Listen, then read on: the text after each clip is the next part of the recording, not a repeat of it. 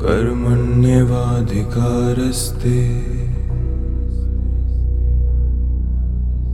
मा फलेषु कदाचन।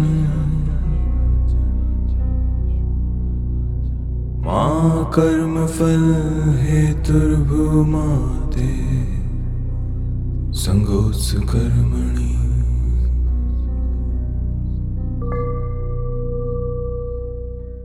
जय श्री कृष्ण दोस्तों, आज का एपिसोड शुरू करने से पहले मैं परम भगवान श्री कृष्ण को नमन करता हूँ और उनसे प्रार्थना करता हूँ कि वे मुझे शक्ति दें और मुझे सही शब्द प्रदान करें ताकि मैं उनके संदेश को अपने सभी प्यारे श्रोताओं तक पहुँचा सकूँ।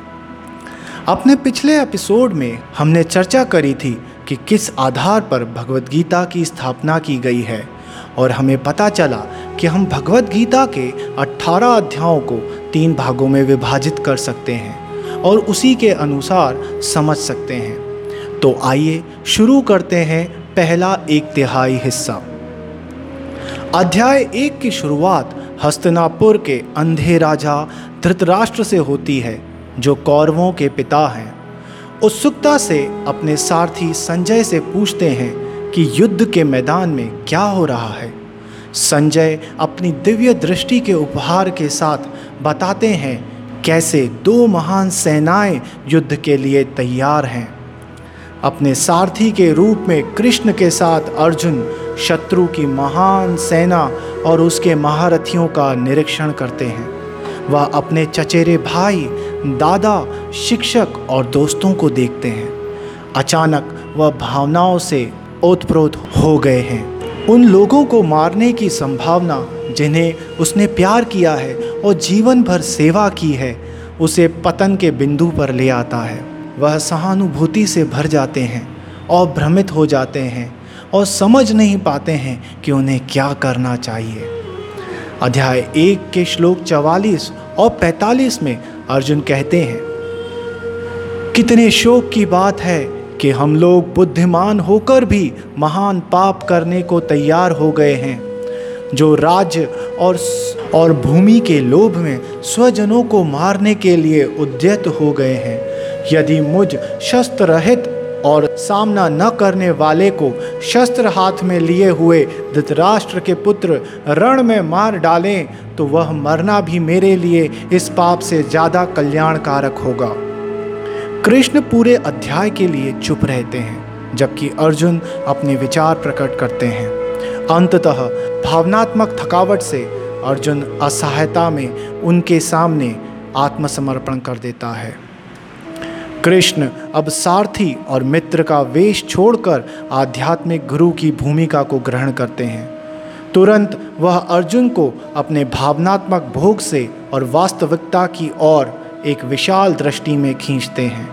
यह समझाते हुए कि वास्तविक सत्य को जानना यह है कि हम सब आत्मा हैं, दिव्य स्वरूप हैं। यह आत्मा शाश्वत है, भौतिक तत्वों से अछूता है। इस भौतिक अस्तित्व, इस मटेरियल वर्ल्ड से अलग है। अध्याय दो के श्लोक बीस में श्री कृष्ण कहते हैं यह आत्मा किसी काल में भी ना तो जन्म लेता है, न मरता है, तथा न यह उत्पन्न होकर फिर होने वाला ही है, क्योंकि यह अजन्मा है, नित्य है, सनातन है और पुरातन है। शरीर के मारे जाने पर भी यह नहीं मारा जाता। इसी को आगे समझाते हुए कृष्ण कहते हैं, चाहे बचपन हो या वृद्धावस्था, आत्मा अपरिवर्तनीय है। जिस प्रकार हम प्रतिदिन वस्त्र बदलते हैं, उसी प्रकार आत्मा भी नए शरीरों को त्याग कर उन्हें सुशोभित करती है। आत्मा की यात्रा में हर जीवन सिर्फ़ एक एक ही कहानी है।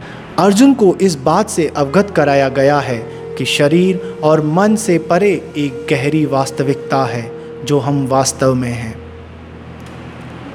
कृष्ण आत्मा के साथ पहचान करने के अपने दर्शन का वर्णन को सांख्य ज्ञान बोलते हैं, जिसका अर्थ है विश्लेषण, स्वयं की वास्तविकता का विश्लेषण। वास्तविकता का विश्लेषण करके हम इस निष्कर्ष पर पहुँच सकते हैं कि एक संसार है जो भौतिक तत्वों से बना है, लेकिन इससे अलग शाश्वत दिव्य आत्मा है। इस उच्च ज्ञान पर बल देते हुए कृष्ण व्यवहारिक मार्गदर्शन, प्रैक्टिकल नॉलेज भी देते हैं। कि धर्म क्या है? मूल रूप से अर्जुन एक क्षत्रिय है, एक योद्धा है। समाज में उनकी भूमिका, धार्मिकता को स्थापित करना और उसकी रक्षा करना है। इसलिए उसका धर्म या कर्तव्य अपनी ज़िम्मेदारी से भागना नहीं है, बल्कि उठना और स्थिति की आवश्यकता को पूरा करना है। आत्मा की प्रकृति के साथ साथ धर्म के महत्व का वर्णन करने के बाद कृष्ण उन लोगों की आलोचना करते हैं जो उच्च आदर्शों के बारे में नहीं सोचते, लेकिन केवल भौतिकवादी कर्मकांड वैदिक अभ्यास का हिस्सा हैं, जो यज्ञ करते हैं, पूजा पाठ करते हैं, देवी देवताओं की पूजा अर्चना करते हैं सिर्फ़ अपनी भौतिक मटेरियल इच्छाओं को प्राप्त करने के लिए।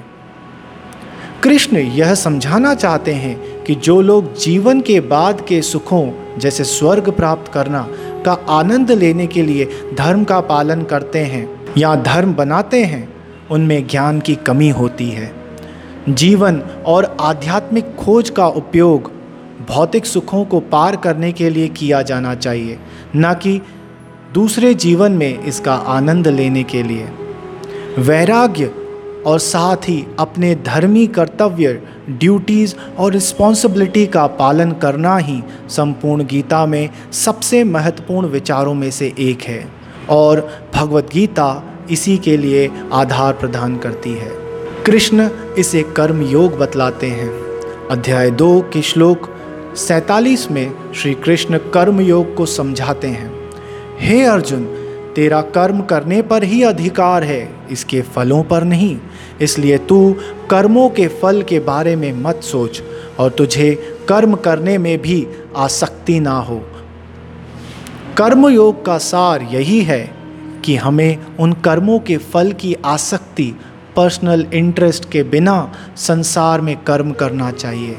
इसके लिए व्यक्ति को इंद्रियों पर काबू पाने की आवश्यकता होती है। जैसे कछुआ अपने अंगों को अपने अंदर समेट लेता है, वैसे ही हमें अपना ध्यान बाहरी दुनिया से हटाने की ज़रूरत है।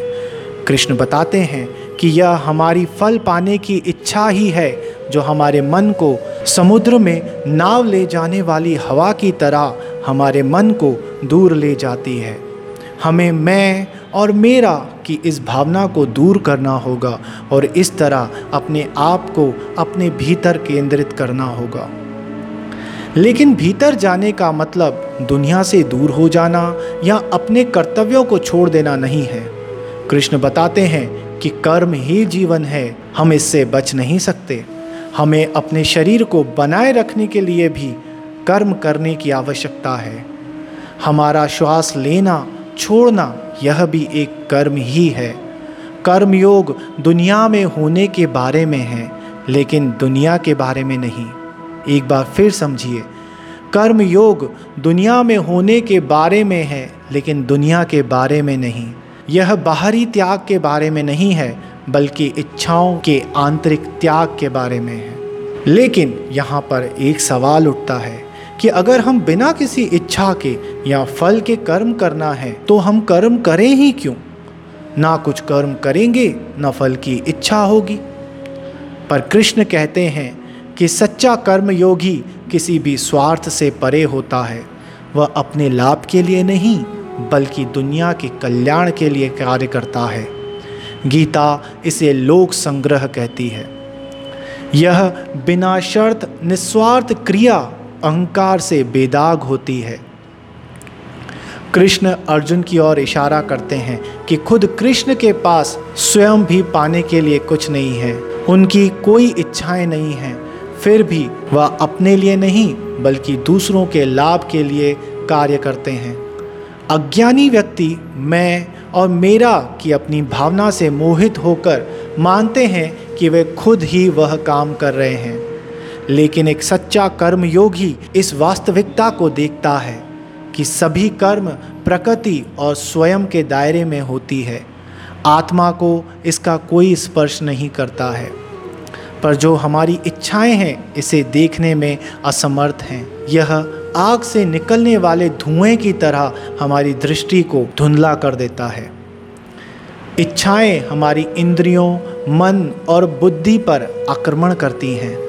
पर हमारा लक्ष्य योग के माध्यम से खुद पर विजय पाना है। प्रिय श्रोताओं, हम इस कड़ी में यहीं रुकते हैं। यह अध्याय एक से अध्याय छः के सारांश का भाग एक था। हम इसे अगले कड़ी में जारी रखेंगे। भगवद गीता के अध्याय एक से अध्याय छः के सारांश के भाग दो में। तब तक के लिए मुझे इजाज़त दीजिए। सुरक्षित रहें, स्वस्थ रहें और पवित्र नाम का स्मरण करते रहें। हरे कृष्णा।